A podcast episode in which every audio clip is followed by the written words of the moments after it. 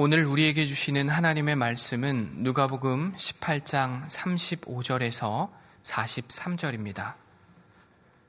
여리고에 가까이 가셨을 때 한 맹인이 길가에 앉아 구걸하다가 무리가 지나감을 듣고 이 무슨 일이냐고 물은데 그들이 나사렛 예수께서 지나가신다 하니 맹인이 외쳐 이르되 다윗의 자손 예수여 나를 불쌍히 여기소서 하거늘. 앞서가는 자들이 그를 꾸짖어 잠잠하라 하되 그가 더욱 크게 소리질러 다윗의 자손이여 나를 불쌍히 여기소서 하는지라. 예수께서 머물러 서서 명하여 데려오라 하셨더니 그가 가까이 오매 물어 이르시되 내게 무엇을 하여 주기를 원하느냐? 이르되 주여 보기를 원하나이다 예수께서 그에게 이르시되 보라 내 믿음이 너를 구원하였느니라 하심에 곧 보게 되어 하나님께 영광을 돌리며 예수를 따르니 백성이 다 이를 보고 하나님을 찬양하니라. 아멘. 오늘 본문 35절이 이렇게 시작합니다. 여리고에 가까이 가셨을 때에 예수님께서는 제자들과 함께 예루살렘을 향해 가시다가 여리고를 지나가시게 되었습니다. 여리고는 예루살렘에서 동북쪽으로 약 25km 정도 떨어져 있습니다. 이제 예루살렘으로 가시면 예수님께서는 체포되시고 십자가에 달려 돌아가시게 됩니다. 여리고는 해발 고도가 약 250, 마이너스 250m 정도로 전 세계에서 해발 고도가 가장 낮은 곳에 위치한 도시입니다. 그리고 당시에 팔레스타인에서 가장 아름다운 도시 중에 하나였습니다. 뿐만 아니라 그 요단강과 그 유역에 위치한 따뜻한 도시였기 때문에 종려나무가 아주 많았습니다. 그래서 오랜 옛날부터 종려나무 성읍이라고 불렸습니다.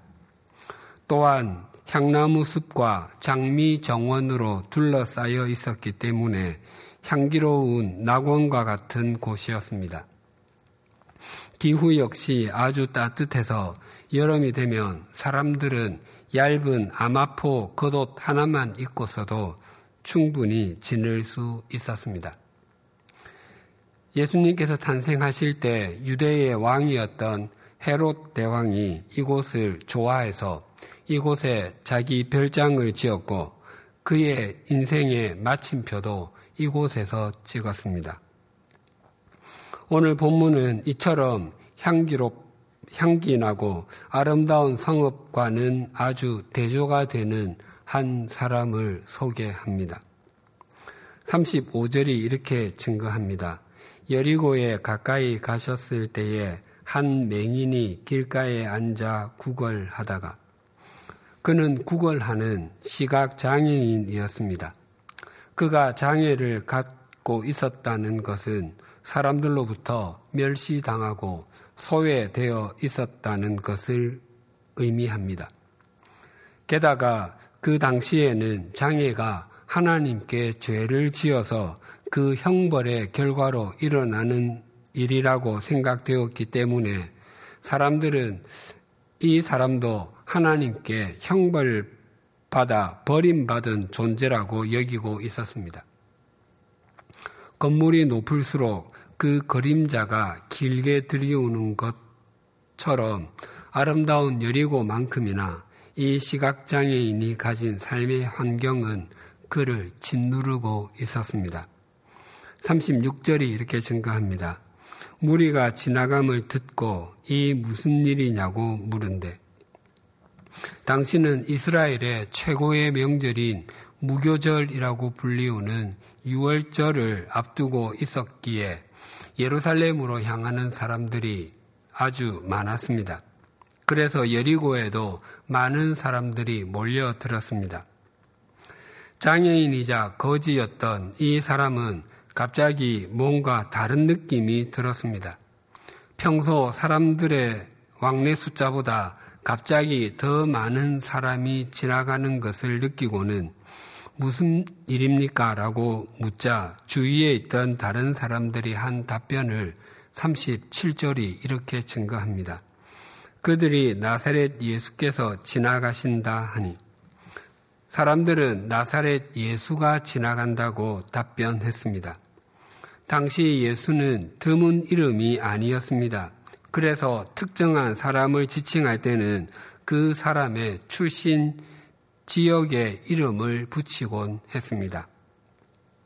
중세의 천재 예술가이자 과학자이며 이탈리아 르네상스를 대표하는 네오나르도 다빈치라는 사람이 있는데 그의 이름도 빈치 마을에서 온 레오나르도라는 의미입니다.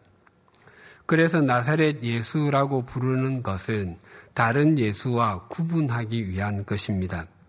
또한 이 호칭은 예수님을 비하하고 무시할 때 사용하는 것이기도 합니다. 후에 예수님의 제자가 된 빌립이 처음 예수님을 만나고 난 뒤에 친구 나다나엘에게 가서 모세가 율법에 기록하였고 여러 선지자가 기록한 그분을 우리가 만났는데 바로 요셉의 아들 나사렛 예수야라고 말하자 나다나엘은 나사렛에서 무슨 선한 것이 날 수 있겠어라고 비웃으며 반문했습니다. 그 의미는 어린 반푸너치도 없는 소리 하지 마라는 의미였습니다. 당시 나사렛은 인구 500명이 넘지 않는 산골 조그만 마을이었습니다. 구약 성경에 수없이 많은 도시의 이름과 또 여러 마을이 나오지만 나사렛은 단 한 번도 등장하지 않, 않습니다. 나사렛에서 무슨 선한 것이 날 수 있겠어라고 한 나다나엘의 말을 보면 그곳은 갈릴리 지방 사람들로부터도 경멸당하고 있었던 것입니다. 만약 예수님께서 예루살렘의 권문세가 출신이었거나 대학자 집안의 출신이었다면 나다나엘이 처음부터 수긍했을지도 모릅니다. 그렇게 상간벽지에서 더구나 인구도 얼마 되지 않는 곳에서 구약에 예언된 메시아가 나왔다는 것을 나달나엘은 믿을 수가 없었던 것이었습니다. 게다가 외적으로도 예수님에게는 사람들의 우러러 볼 만한 것이 없었습니다. 그래서 이사야 53장 2절은 오실 예수님에 대해서 이렇게 묘사합니다. 그는 주 앞에서 자라나기를 연한 순 같고 마른 땅에서 나온 뿌리 같아서 고운 모양도 없고 풍채도 없은즉 우리가 보기에 흠모할 만한 아름다운 것이 없도다. 이 말씀을 읽으면 항상 생각나는 노래 가사가 있습니다. 코미디언 이주일 선생이 불렀던 못생겨서 죄송합니다 라는 노래입니다. 그 노래 1절 가사가 이러합니다. 얼굴이 못생겨서 죄송합니다. 얼굴이 잘났으면 앞줄에 섰을 텐데, 풍채라도 좋았으면 어깨라도 폈을 텐데, 그래도 남자라고 울지도 못하고 가슴에 쌓인 한을 풀기 위해서 이제는 조용히 조용히 뭔가 보여주고 싶습니다. 뭔가 보여주고 싶습니다.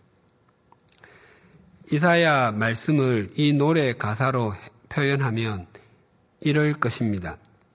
늠름한 상수리 나무나 백향목이 아니라 연한 순 같고 척박한 땅에서 목숨을 부지하고 있는 나무 줄기 같아서 죄송합니다. 얼굴, 잘생긴 얼굴이라도 가졌으면 좋았을 텐데, 키가 크고 몸짱이라면 풍채라도 자랑할 수 있었으면 좋았을 텐데. 그래도 이 땅에 그리스도로 구원자로 왔는데 외면만 당하네요. 처음부터 그랬지만 이제도 조용히 조용히 십자가의 길을 가립니다. 십자가의 길을 가립니다. 겉으로 보기에 예수님에게는 사람들이 끌릴 만한 매력이 아무것도 없었습니다. 그래서 나사렛 예수는 예수님을 아주 하대하는 발언 입니다. 그런데 그 말을 들은 시각장애인은 이렇게 외쳤습니다. 38절이 이렇게 증가합니다. 맹인이 외쳐 이르되 다윗의 자손 예수여 나를 불쌍히 여기소서 하거늘. 시각장애인은 예수님을 다윗의 자손이라고 했습니다. 나사렛 예수와 다윗의 자손은 천냥지차의 차가 나는 표현입니다. 다윗의 자손은 메시아를 가리키는 말로 고유 명사처럼 쓰였습니다. 그래서 나사렛 예수와 다윗의 자손은 나사렛에서 온 그 인간과 우리의 육체와 영혼을 허물과 죄에서 건져주시는 분 정도의 차이입니다. 시각장애인의 이 고백은 굉장히 중요합니다. 지난주에 나눈 바와 같이 예수님께서는 제자들에게 아주 중요한 순간에 세 번 당신이 당하실 고난에 대해서 말씀하셨습니다. 첫 번째 말씀하신 때는 베드로의 고백을 들은 후입니다. 두 번째는 예수님께서 산 위에서 당신의 본래 모습으로 변화하시고 모사와 엘리야와 함께 당신의 죽음에 대해서 대화를 나누시고 내려오셔서 귀신에게 사로잡혀 있는 아이를 고쳐주시고 난 후에 말씀하셨습니다. 그리고 세 번째로는 무엇을 하여야 영생을 얻을 수 있는가 하고 질문한 부자 관리가 돌아간 후에 말씀하셨습니다. 그런데 예수님께서 당신이 당하실 고난에 대해서 말씀하셨을 때 제자들의 반응이 처음에는 베드로가 적반하장격으로 화를 내면서 예수님을 꾸짖었고 두 번째와 세 번째는 예수님께서 뭐라고 말씀하시는지 제자들은 이해하지도 또 이해하려고도 하지 않았습니다. 지금 예수님의 공생애가 마지막에 다다랐습니다. 제자들은 3년 동안 예수님을 따라다녔지만 예수님이 누구신지에 대해서 제대로 알려고도 알지도 못하고 있었고 알려고도 하지 않았습니다. 그런데 그런 때에 앞을 보지 못하는 시각 장애인이 예수님을 향해서 다윗의 자손 예수님 이라고 불렀던 것입니다. 한 번만 부른 것이 아니었습니다. 시각장애인이 예수님을 부르는 것을 듣고 그의 말을 하찮게 여긴 사람들이 마구 화를 내면서 시끄럽다고 말할 정도였습니다. 그럼에도 불구하고 또 한 번 다윗의 자손 자손이여 나를 불쌍히 여기소서라는 외침이 예수님의 귀에 들렸습니다. 이 장면을 머릿속에 그려 보십시오. 예수님의 마음이 어떠하셨을 것 같습니까?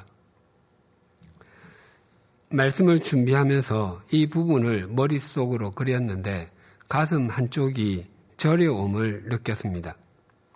목사인 제게 가장 중요한 일 중에 하나는 주일에 설교하는 일입니다. 그것은 언제나 무거운 짐이고 또 어려운 일입니다. 제가 30대 때는 혹 40대가 되면 설교를 준비하는 일이 익숙해지고 좀 편한 마음으로 할 수 있지 않을까 하는 생각이 들어서 40살이 되기를 손꼽아 기다렸던 적이 있었습니다. 그런데 40살이 되었어도 전혀 편하지가 않았습니다. 눌림의 정도는 더 심해졌습니다. 유한하고 한계를 가진 피조물인 사람이 영원한 하나님의 말씀을 유한한 언어로 전하는데 편안해지리라고 생각한 것 자체가 어리석은 일이었습니다. 말씀을 전하고 나면 오늘은 잘 전했구나라고 생각되는 때는 없고 좀 더 좋은 통로가 되지 못함에 대한 눌림과 더 잘 준비해서 더 제대로 전했으면 교우님들에게 더 유익하고 은혜로웠을 텐데와 같은 자책이 번갈아 찾아옵니다. 특히 최선을 다해서 설교 원고를 다 썼음에도 그 내용이 유난히 만족스럽지 않으면 그 원고를 반복해서 읽어 머릿속으로 정리하고 싶은 생각이 적어지고 그런 토요일 밤에는 누워도 잠이 잘 오지 않고 다음 날이 오지 않았으면 좋겠다는 생각이 들기도 합니다. 그리고 그런 주일은 말씀을 전하면서도 참 힘이 듭니다. 예배 후에 어디론가 도망가고 싶은 생각이 들기도 합니다. 그런데 참 감사한 것은 그렇게 설교 원고가 마음에 들지 않고 전하기, 전할 때도 힘들었던 날은 하나님께서 그날 아니면 그 주간에 자주 누군가를 통해서 오늘 설교는 정말 하나님께서 저에게 하시는 말씀이었습니다. 이번 주일 설교는 제가 드린 기도의 응답과도 같습니다와 같은 말을 메일이나 SNS와 같은 매체를 통해서 듣게 해 주시곤 합니다. 그럴 때마다 저를 위로하시는 하나님의 손길을 경험합니다. 하나님께서 께서 설교는 내 실력으로 내 능력으로 하는 것이 아니야. 감정에 얽매이는 것은 옳지 않아. 설교를 전하는 것은 네가 하는 일이지만 사람들의 마음을 감동하게 하고 그 말씀을 통해서 역사하는 것은 나의 일이야 라고 말씀하시는 것 같습니다. 제 마음을 아시는 하나님께서 저를 격려해 주시고 꼭 안아 주시는 것 같이 여겨집니다. 예수님께서는 3년여 동안 공생애를 보내셨습니다. 표면상으로는 표면상으로 예수님과 가장 많이 닮았다고 하는 제사장들, 율법 학자들, 바리새인들은 예수님과 가장 적대적인 위치에 있었습니다. 이스라엘 백성들은 병을 고쳐주고 먹을 것을 해결해 주면 그것만 좋아했지 예수님이 누구신지에 대해서는 아무런 관심이 없었습니다. 예수님과 함께 지냈던 제자들마저도 예수님이 누구신지 제대로 알지 못하고 있었습니다. 마태복음에 보면 고난에 대해서 예수님께서 말씀하신 직후에도 제자들은 예수님께서 이루실 나라에서 누가 좋은 자리를 차지할지로 서로 싸웠습니다. 그 누구도 예수님께서 오신 이유를 정확하게 알지 못했고 예수님께서 가시는 길을 이해하려고도 하지 않았습니다.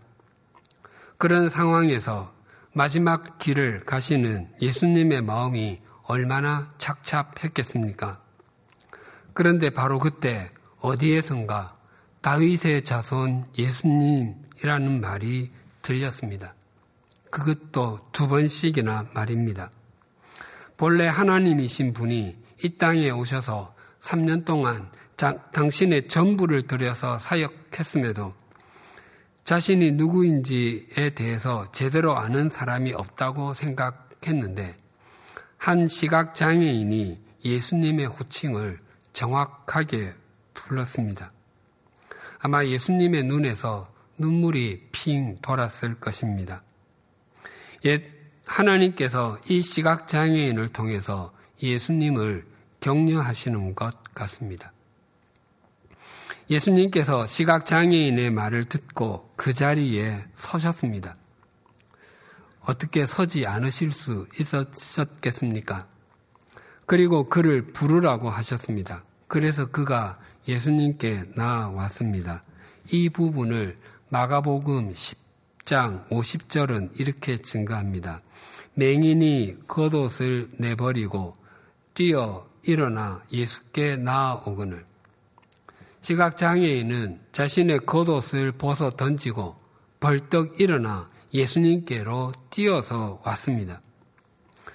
당시 사람들에게 특히 가난한 사람들에게 겉옷은 단지 외투를 가리키는 말이 아니었습니다. 그들에게 겉옷은 낮에는 문자 그대로 겉옷이었고 밤에는 이불이었습니다. 또한 그 사람의 재산을 가리키기도 했고 신분을 나타내기도 했습니다. 그래서 예수님께서 제자들에게 종말에 대해서 말씀하실 때 밭에 있는 자는 겉옷을 가지러 뒤로 돌이키지 말지어다라고 말씀하시기도 하셨습니다. 즉, 이 시각 장애인에게 겉옷은 그의 전 재산이었고 자신을 보호해 주는 도구였습니다. 하지만 예수님께서 자신을 불러주신 이상 자신에게 집착하며 살 이유가 없어졌습니다. 또한 지금까지 그의 신분은 거지였고 그의 삶은 구걸 인생이었습니다. 그런 그가 겉옷을 던져버린 것은 그런 삶의 종지부를 찍고 이제는 더 이상 구걸하는 인생, 사람들에게 의존하는 인생을 살지 않겠다는 것을 뜻하였습니다. 예수님과 시각장애인 두 사람의 대화를 41절과 42절이 이렇게 증가합니다. 내게 무엇을 하여 주기를 원하느냐? 이르되 주여 보기를 원하나이다. 예수께서 그에게 이르시되 보라 내 믿음이 너를 구원하였느니라 하시매 내가 원하는 것이 무엇이냐는 질문에 시각장애인은 조금도 주저하지 않고 주님 보기를 원합니다. 라고 답했습니다. 시각장애인에게 시력은 그의 평생의 소원이었고 그의 실명은 평생의 눌림과 좌절, 절망이었을 것입니다. 그가 이렇게 말하는 것은 지극히 당연하고 자연스러운 것이었습니다. 또한 이것은 아주 중요한 일이었습니다. 당시 사람들의 생각에 사람이 가진 질병 중에서 결코 고칠 수 없는 질병이 있다면 그것은 시각장애인이 눈을 뜨는 것이라고 여겼습니다. 그래서 그 치유는 오직 메시아만이 할 수 있다고 생각했습니다. 예수님께서 공생애를 시작하시면서 당신이 메시아로서 하실 일을 누가복음 4장 18절과 19절에서 이렇게 피력하셨습니다. 주의 성령이 내게 임하셨으니 이는 가난한 자에게 복음을 전하게 하려 하시려고 내게 기름을 부으시고 나를 보내사 포로된 자에게 자유를 눈먼 자에게 다시 보게 함을 전파하며 눌린 자를 자유롭게 하고 주의 은혜의 해를 전파하게 하려 하심이라 하였더라. 예수님께서는 수많은 환자 중에서 눈먼 자를 언급하셨습니다. 이 예수님의 말씀은 이사야 61장을 인용한 것인데 이사야에는 없는 눈먼 자에게 다시 보게 함을 이라는 말씀을 더하셨습니다. 눈먼 사람이 다시 보게 되는 것은 메시아만이 할 수 있는 일이었기 때문이었습니다. 또한 그 눈은 단지 육신의 눈만이 아니라 영혼의 눈을 의미하기도 합니다. 그래서 이 시각장애인이 눈뜨기를 원한다고 한 것은 그가 앞을 볼 수 없었기 때문이기도 했지만 지금 자기 앞에 있는 분이 바로 메시아, 자신의 눈을 뜨게 해 주실 수 있는 분이시라고 믿었기 때문이었습니다. 이 시각장애인의 눈뜸의 사건은 예수님께서 이 땅에서 마지막으로 병자를 고치신 표적입니다. 그래서 이 표적의 의미는 당시 그 자리에 있었던 사람들은 물론이고 이 말씀을 읽는 우리 모두가 예수 그리스도를 인식하는 눈이 바르게 떠져야 함을 말씀하시는 것입니다. 자신의 영혼의 눈뿐만 아니라 육신의 눈까지 뜨게 된 이 시각장애인이 행한 결단을 43절이 이렇게 증거합니다. 곧 보게 되어 하나님께 영광을 돌리며 예수를 따르니 백성이 다 이를 보고 하나님을 찬양하니라. 시각장애인이었던 이 사람이 언제부터 앞을 볼 수 없었는지 그 기간이 얼마나 되었었는지 알 수 없지만 이 사람이 다시 보게 되었을 때 보고 싶은 사람들이 얼마나 많았겠습니까? 또 보고 싶은 것도 얼마나 많았겠습니까? 특히 자기 가족들, 자기에게 은혜를 베풀어 주었던 사람들, 자기가 살았던 마을과 앞산, 뒷산 등 눈이 시리도록 보고 싶지 않았겠습니까?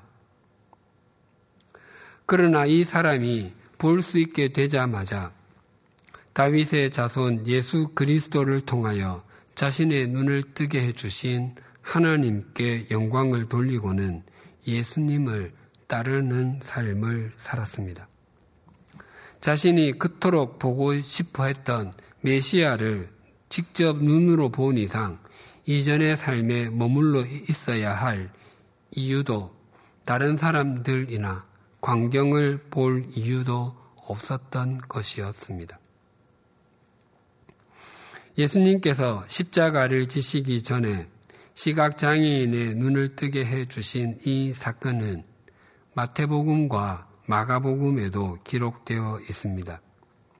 그런데 마태복음과 본문 누가복음에는 이 사람의 이름이 밝혀져 있지 않지만 마, 마가복음에는 이 사람의 이름이 디메오의 아들 바디메오라고 증거하고 있습니다.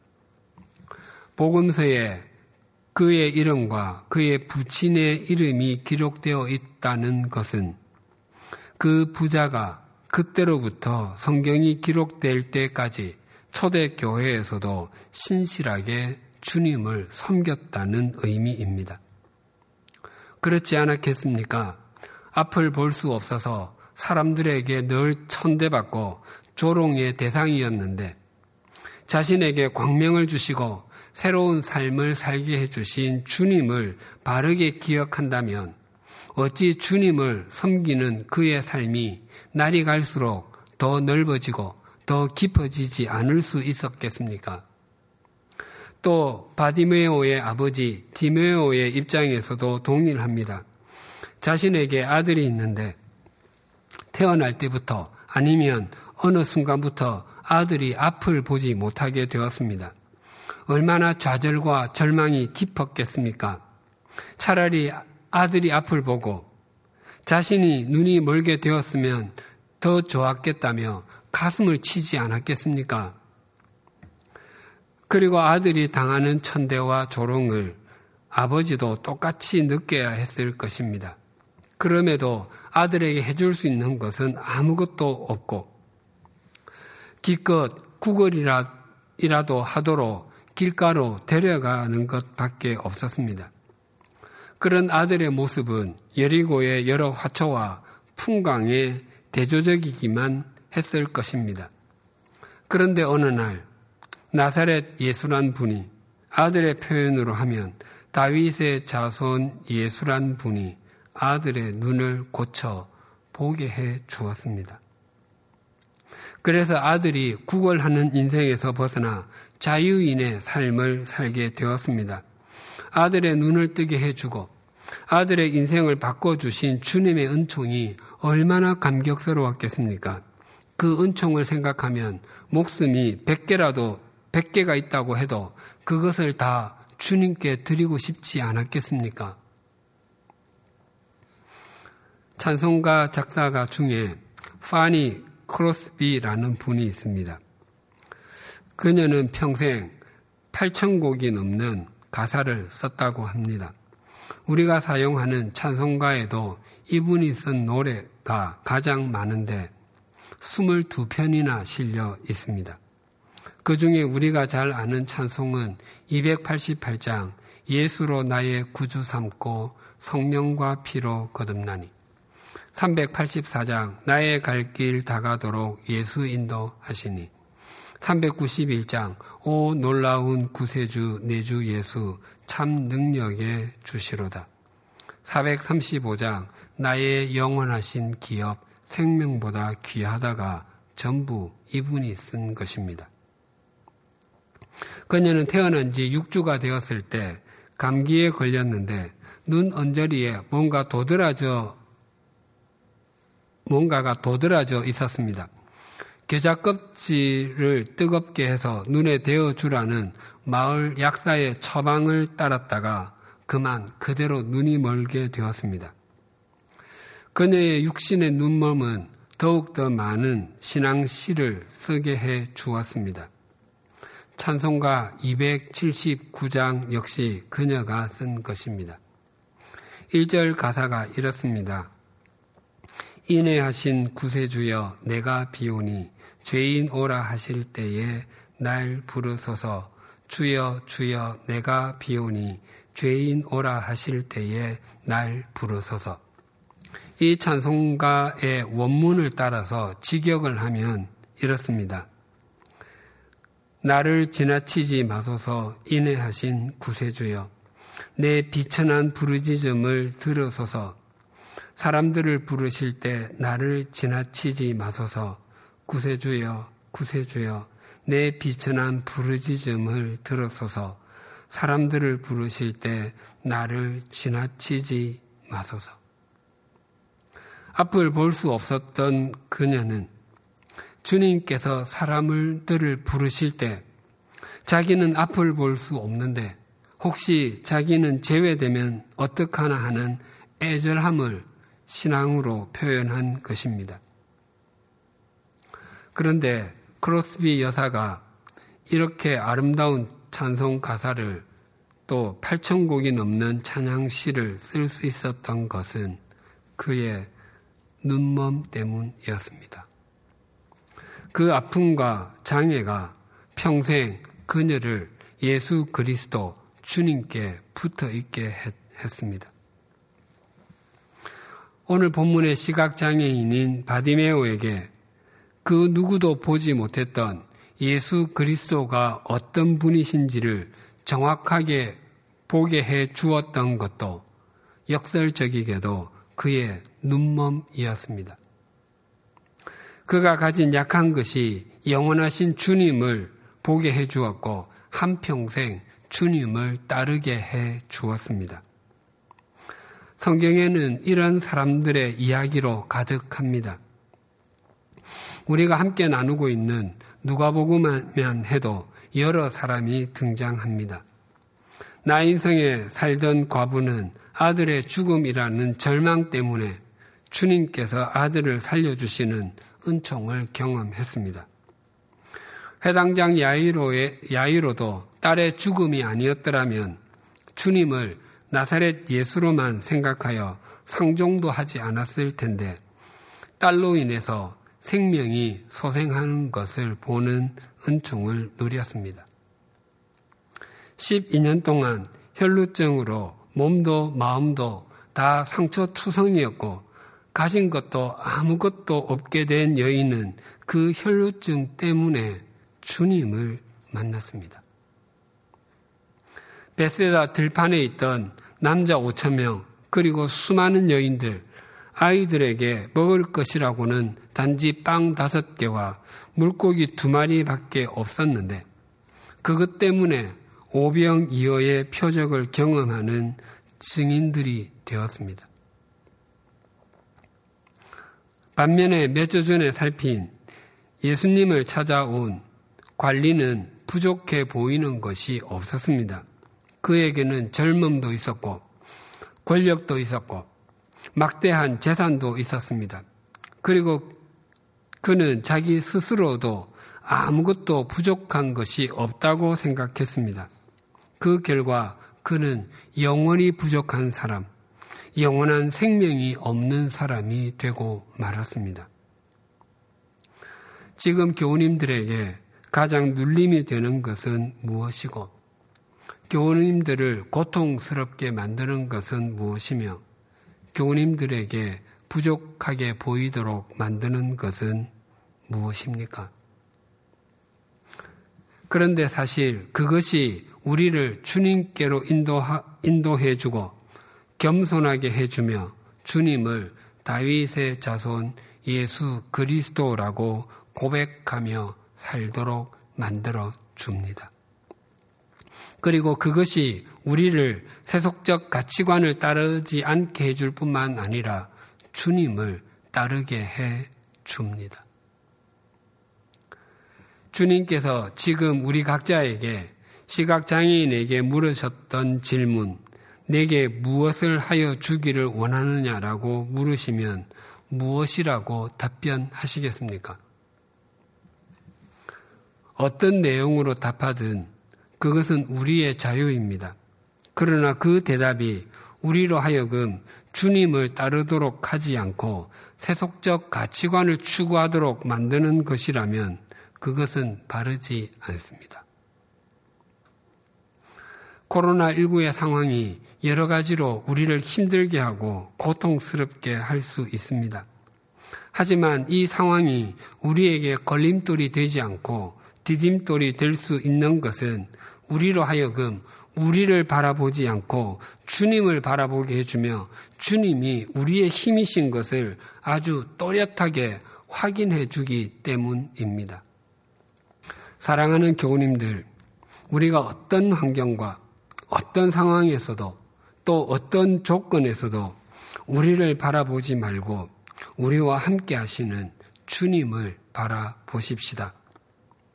그리고 중심으로 주님을 따르는 사람들이 되십시다. 그때부터 우리는 사람을 살리고 세상을 새롭게 하는 주님의 통로가 되고 진실로 주님을 따르는 사람, 주님의 팔로워가 될 것입니다. 기도드리시겠습니다.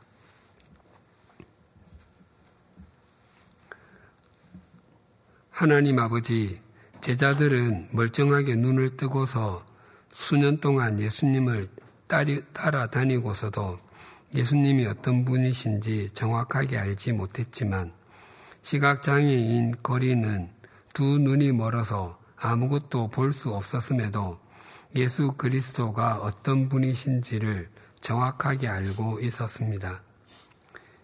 이 시간 우리가 거울을 보면 그 거울에 비치는 것이 주님을 알지 못하는 사람들의 모습인지 주님을 아는 시각장애인의 모습인지 정직하게 고백하게 하여 주시옵소서.